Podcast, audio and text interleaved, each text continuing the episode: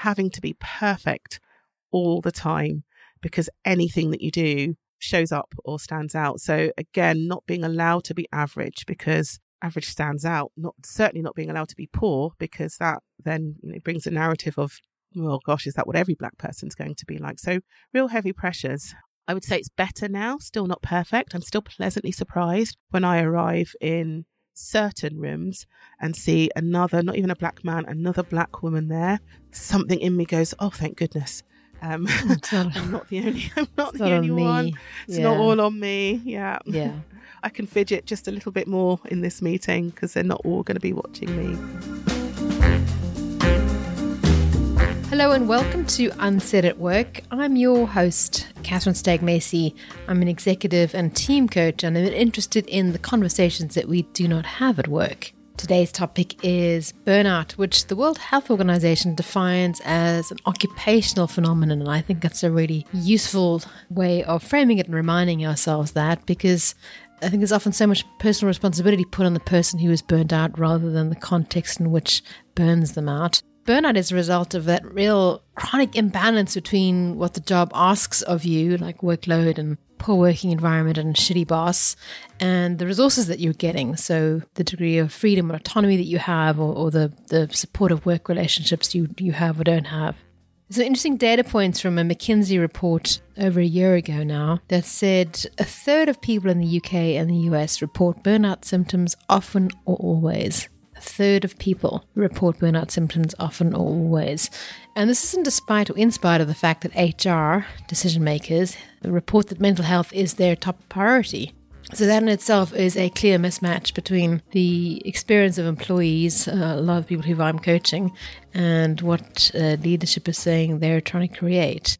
There's two angles to this conversation. One is the personal lens, and the other one is how do organizations go about creating the conditions for burnout. This episode is going to be the first one. It's going to be the personal lens. Uh, and it's a very personal conversation with my guest, Antoinette Daniel, who takes us on a journey through her own experience of burnout, not once, not twice, but three times, and just shedding the light on the challenges that she faced in her demanding career and the toll that it took on her mental health. And she shares that one moment, her very first moment, where she realized quite clearly that she wasn't coping. And she shares her unraveling journey towards recognizing the signs of burnout and seeking support and the sort of tough decisions that she had to make to take care of herself. Let me tell you about my guest, Antoinette. She's a former PE teacher and now entrepreneur of multiple businesses and who's passionate about seeking justice in all areas of her life. She's the founder of an award winning London cleaning agency called Just Helpers, and they're aiming to make the world a better place, one clean at a time. There's a strong sort of justice and ethics at the heart of everything that they do. She's currently in the process of radically transforming the cleaning industry to enable cleaning colleagues to be paid equitably, have fair working rights and conditions to be more rigorously monitored, laws to be changed to enable ethical agencies to operate more ably, and clients' homes and offices to be cleaned to a consistently high standard. This was such a rich conversation that I've put this over two episodes. This is part one of part two. Part two will be available next week. So let's go listen in to my conversation with Antoinette Daniel. So, Antoinette Daniel, welcome to Unsaid at Work. Hi, Catherine. I've been so excited for this one.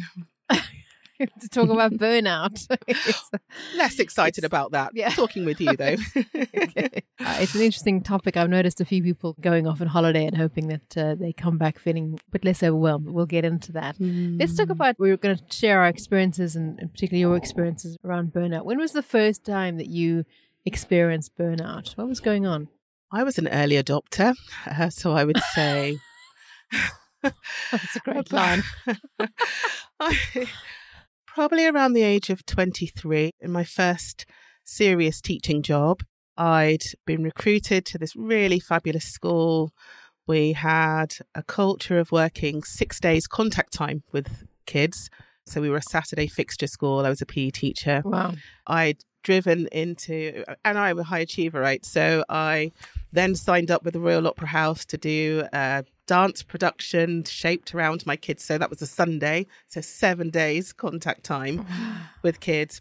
But in my first year, I, I loved this job description so much. I love this school and I still do to this day. But they gave me the list, this list of things. If you can achieve A, B, and C, or when you achieve A, B, and C, there are about seven things on the list, you'll get an extra responsibility point. So obviously, I got my head down, and within the first year, knocked them all out of the ballpark. Promptly rocked up to my appraisal and said, ta da! Only to be told, no, not good enough. We're not giving it to you. But no real explanation, no real understanding mm-hmm. of why and how and what I could do to make that better. And I just felt like I've given everything to crack this list out. And I think that was probably the final trigger. So tired, one.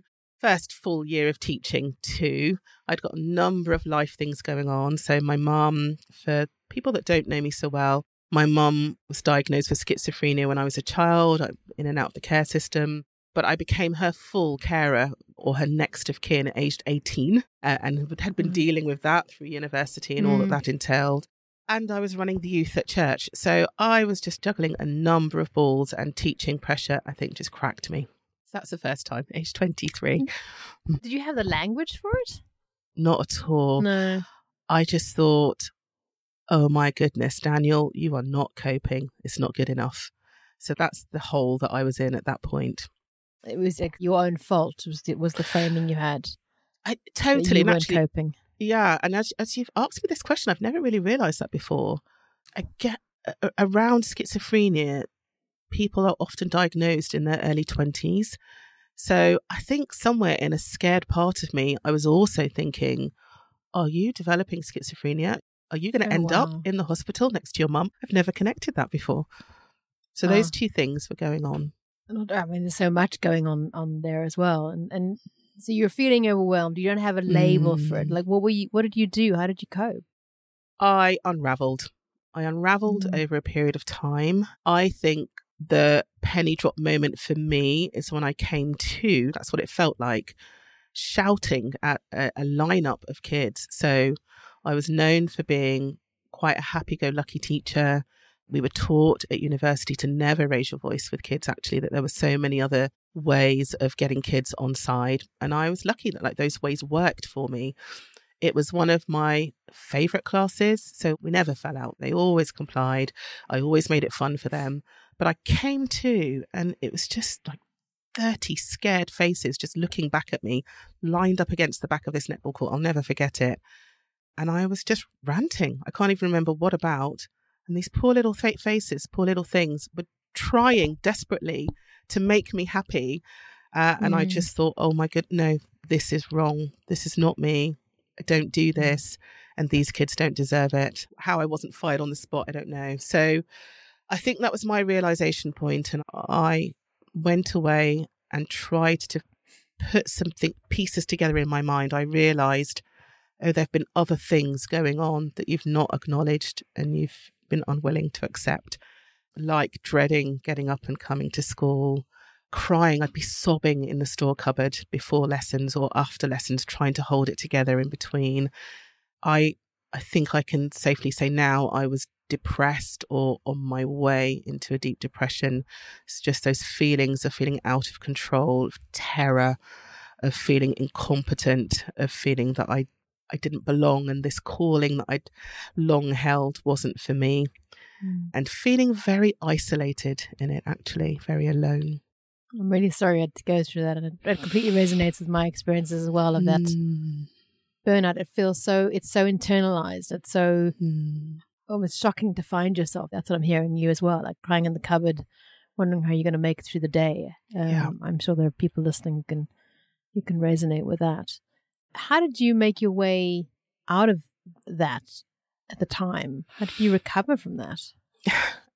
I knew that I wasn't right. And so I went to ask for time off from, first of all, my line manager, who was quite a new line manager at the time. Uh, and, and she didn't feel equipped to rubber stamp that really. So I then went to my head teacher, who gave me an uh, sort of all or nothing. I was just saying, if I could just come part time, even just take give me a few weeks to be mm. part time, but sick leave.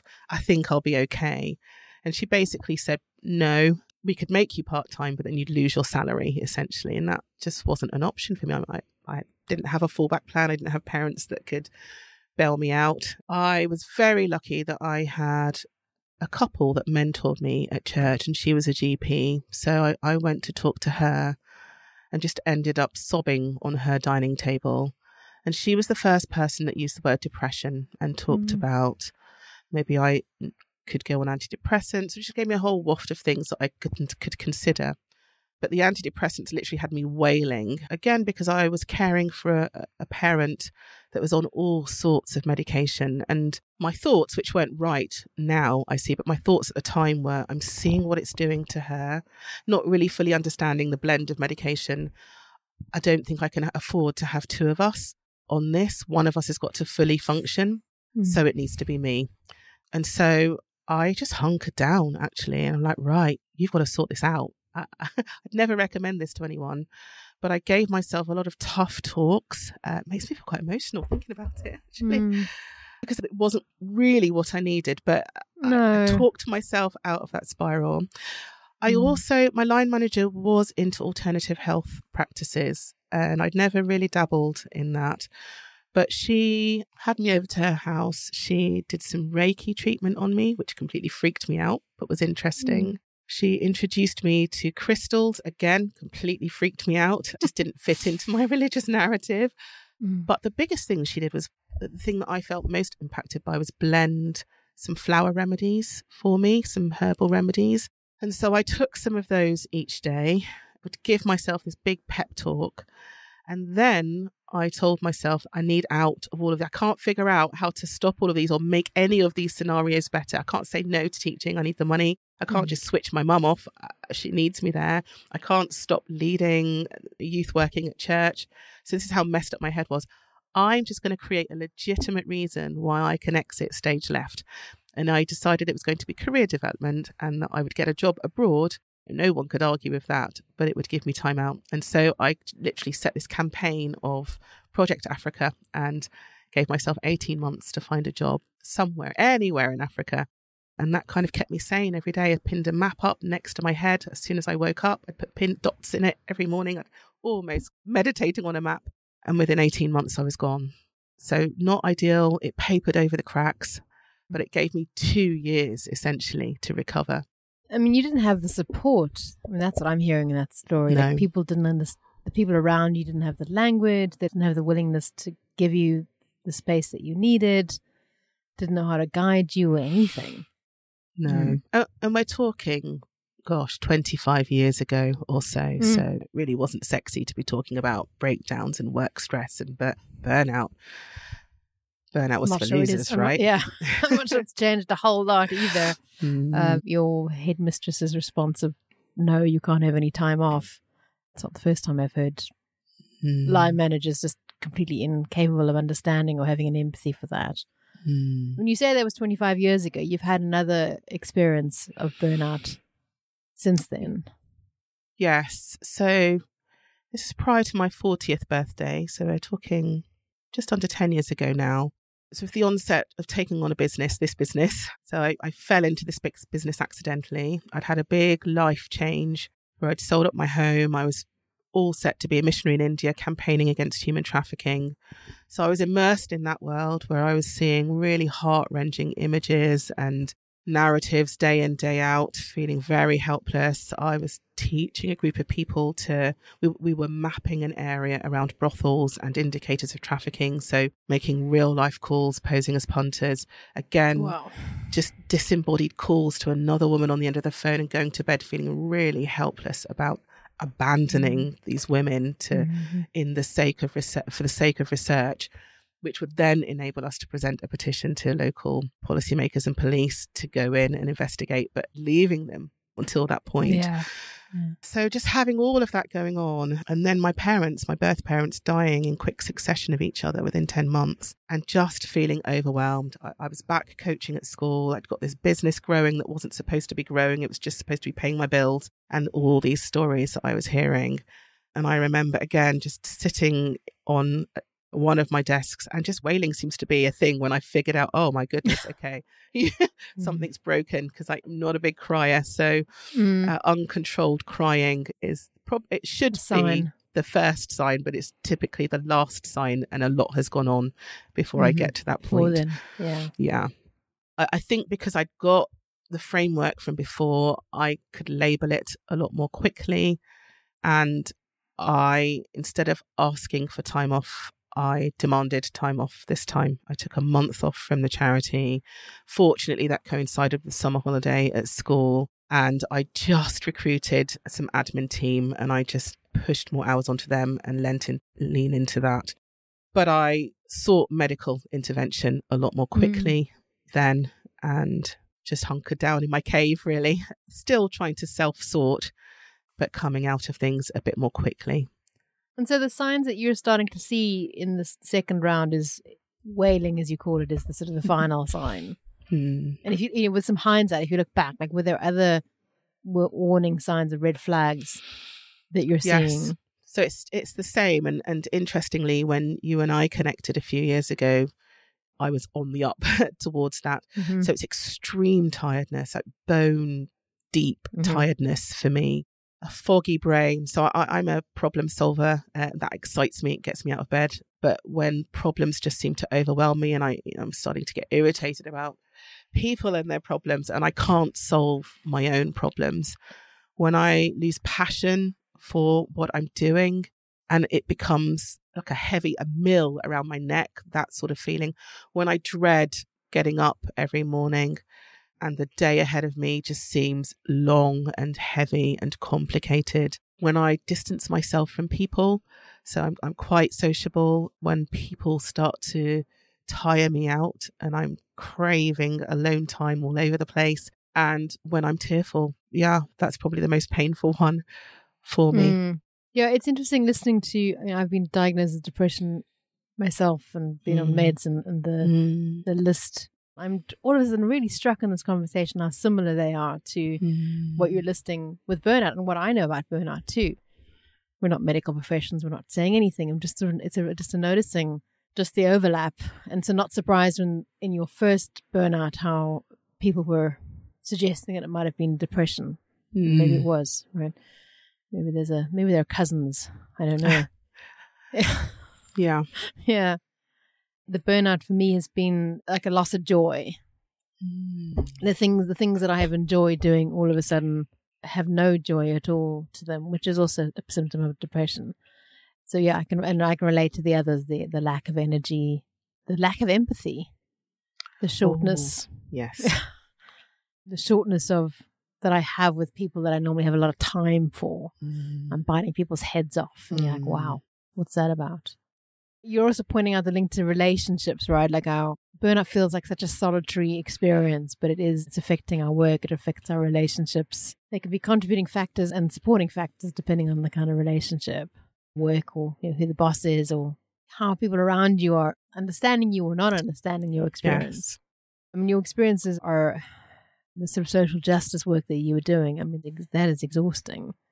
I've heard people say that if you do the work that you're passionate about, that then you don't get burnout. Like that in itself is fulfilling. But I think there's this, you know, and you have this wonderful example of there are there's certain type of social justice work that I think by the very nature will have you on the burnout path. I think teaching is on there as well.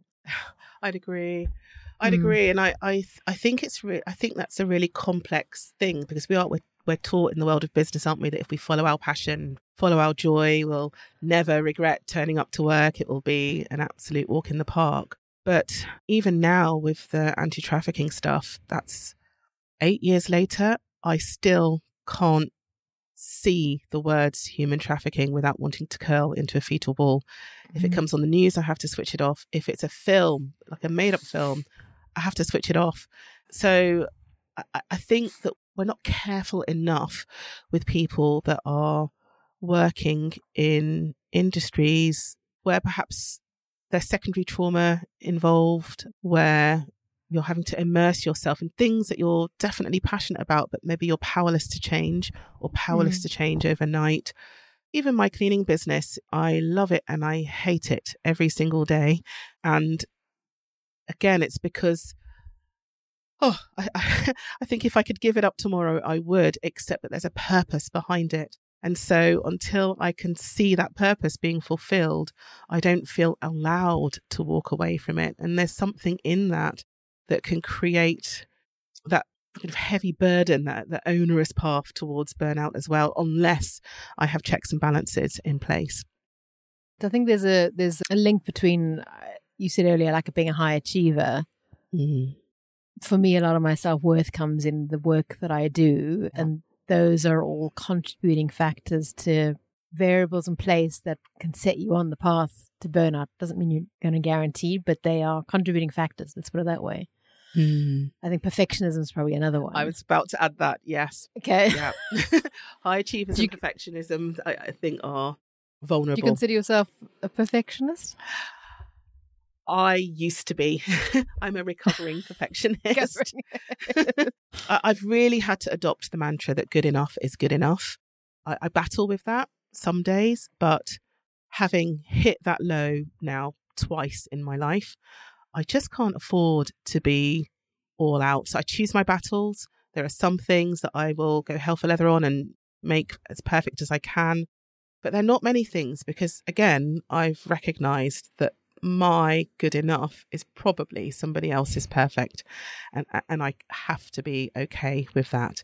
And then I try and take time regularly to zoom out, look at the big picture, look at the horizon Mhm. again, get everything weighed up. I think it's why I've become such a big planner because in planning, I, s- when you start to write things down and put them into a framework, you realize time is a finite thing and you are a finite being. So there's only so much you can manage. Choose your battle, Daniel. Like, what, what are you going to go for today? Mm. And I mean, that brings in the thread into this conversation about who you are and how you show up in the world. Let's talk about systems of oppression. You are a black woman in, in the UK, and that has to play into what it's like to show up and what, what is good enough. earlier on in my career, again, when I was totally unaware of all of these things, as a teacher, as a netball player, having gone through the private school system, bizarrely as a child in care, I was the only or the first. I remember my first three schools actually, uh, as I crossed the threshold, every black child in that school, by the time I came round in a loop, was either hanging out a window, hanging over the stairwell, or following me because they'd just never seen somebody that looked like them as their role model. So you'd have the pressure of mm. representing those young minds and showing up properly for them. Mm. I had the pressure of knowing, oh my goodness, I'm the first across this threshold. I've got to bring my A game so that remembering that I'm waving the banner for anyone that comes after me that's a black woman. And then just the pressure of standing out. So no matter what you did, even just standing still, you stand out, right? So having to be perfect all the time because anything that you do shows up or stands out. So again, not being allowed to be average because average stands out, not certainly not being allowed to be poor because that then you know, brings a narrative of, well, gosh, is that what every black person's going to be like? So real heavy pressures. I would say it's better now, still not perfect. I'm still pleasantly surprised when I arrive in certain rooms and see another, not even a black man, another black woman there. Something in me goes, oh, thank goodness. Um, not, I'm not the only. I'm not the not only on one. It's yeah. not all on me. Yeah. yeah. I can fidget just a little bit more in this meeting because they're not all going to be watching me. Yeah. And you talked about being sort of shinier and better and triple A star game to, to not attract the judgment, the criticism, what the Mm. whatever. I kind of want to highlight that in the conversation for everyone who's listening, just how the emotional toll of living like that. And, and how that's another factor and that can contribute to burnout I, I would say Yeah. it definitely did as a 20 year old in the school system. in the school I system. as a teacher. Yeah, I, I, Mm. again, I just had no narrative for it. And I guess for my non black colleagues and friends or anybody listening to this, the best thing I can liken it to is when you go abroad to a country where you are the minority and you have people on the streets hailing you down, cars driving by, honking at you, people following you. It's a novelty when you're on holiday, but Mhm. also, especially if you're white, it's a positive thing nobody is there thinking that you're going to come and rob, rape, or pillage them. So, so to have that every single day, and I'm not saying people are saying that of me, but just that being the novelty in every scenario, every single day, everywhere you go, it's a latent pressure that adds up over time. Even if you're not conscious of it totally. all the time because it becomes such an internalized normal yes. for you. I mean, that is your that's your normal. Yeah. I remember uh, traveling to India some years ago on, on mm. business and walking down the streets, and I just had it was mostly women and children literally touching me yeah. the whole time and touching my blonde hair. Yeah. It's like, what is this blonde hair that this woman has? You know, and there's, I understand that people seem to like to do that with black women as well. Mm. As I pull my face in horror, mm. it's dehumanizing to be pawed and objectified yes. in that kind of way. Yes. Um, if there's a fetishizing in that, yes. you're just foreign object and how fascinating you are. Yes but it's of course, uncomfortable. In the work environment, it's a lot more polite, so no one is physically touching or pawing you. No, but it's happening, right? you are yes. fetishized and objectified, yes. and oh, what would you think, Antoinette? I don't know. I was busy tidying up my bathroom in my head as I was sat in the back row of this meeting. Oh, I'm on, right? Okay. So can't drop this one. Uh, yes. Mm. You know, burnout is a tough place to be in, and if listening to this, you've become more aware of what you're experiencing and a bit concerned about your own mental health, please get advice from a healthcare professional. None of our conversation today can replace the support that you can get and, and you deserve from someone in the medical profession. Come back next week where we're going to pick up on the third experience that she had in burnout and really then explore more about the path to recovery that Antoinette has found in her experiences and, and all her wisdom that she shares with us about what to do when you find yourself in places that she has found herself. So thank you for listening. The fact that you're here means everything to me. Thank you. This is your wing woman signing off.